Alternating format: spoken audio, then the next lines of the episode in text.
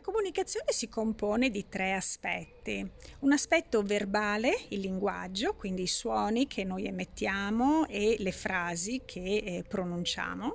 Poi c'è un aspetto non verbale e paraverbale, fatto di postura del corpo, di tono, eh, modalità in cui ci relazioniamo all'altro e via discorrendo. La comunicazione verbale occupa un posto piccolo rispetto agli altri due tipi di comunicazione e ti faccio un esempio ehm, immediato, semplice. Prendi la parola stupido.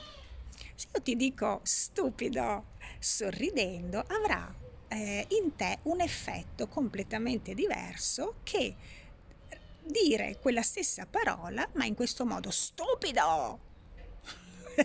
Ti avrò fatto ridere lo stesso, però ecco per darti un po' il senso, vero?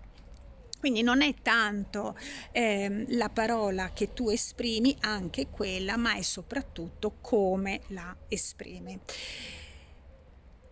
Quando allora eh, comunichi con qualcuno, ehm, cerca di capire che cosa vuoi trasferire, cioè qual è l'intento che tu vuoi portare nella frase che stai esprimendo. Perché se il tuo intento è quello di creare un dialogo, allora saprai che il tuo tono, il tuo atteggiamento ehm, avranno sicuramente un effetto sull'altro di apertura e utilizzerai toni ed espressioni che ti condurranno nell'apertura.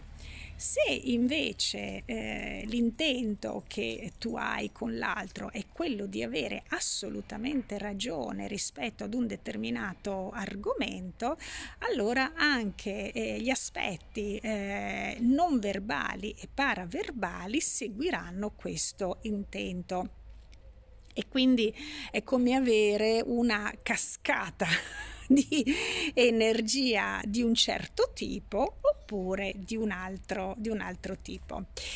Le parole sono assolutamente importanti, quindi anche la scelta, la selezione delle parole, oltre al tono, è importante. Ma perché? Perché la parola è un suono e il suono crea. Si dice che l'Om sia il Bija Mantra che ha generato e creato tutto l'universo. Oppure anche nella nostra tradizione religiosa si dice che eh, Dio con il suo verbo creò l'universo, creò il nostro, il nostro mondo. Quindi la parola crea, la parola è energia ed è espressione. La parola crea anche perché ehm, è collegata ad un aspetto energetico abbinato ad una determinata parte del nostro corpo che è la gola, si chiama quinto chakra è il chakra della comunicazione, è il chakra della creatività. Quindi attraverso ehm, ciò che esprimiamo noi possiamo creare. Oltretutto la parola è anche la manifestazione del pensiero.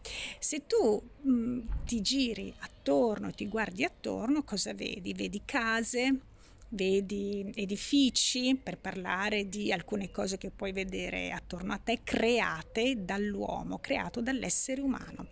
Dunque l'essere umano prima ha pensato, ha avuto quell'idea, dopodiché l'ha manifestata, ne ha parlato con altri e ha creato. Quindi la manifestazione che noi vediamo all'esterno, l'un l'altro è che il modo in cui le, gli esseri umani pensano la loro realtà e la manifestano. Dunque, la parola è energia, il suono è energia. Perché utilizziamo determinati toni, perché utilizziamo determinate parole, perché utilizziamo determinati modi di comunicare, semplicemente perché siamo collegati a degli automatismi.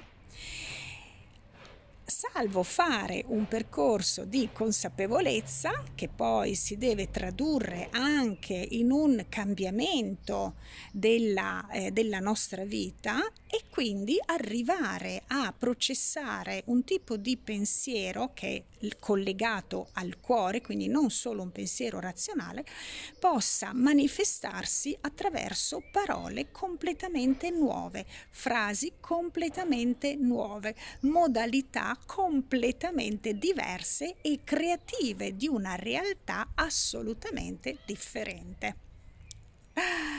Bene, io ti saluto e ci vediamo la prossima volta.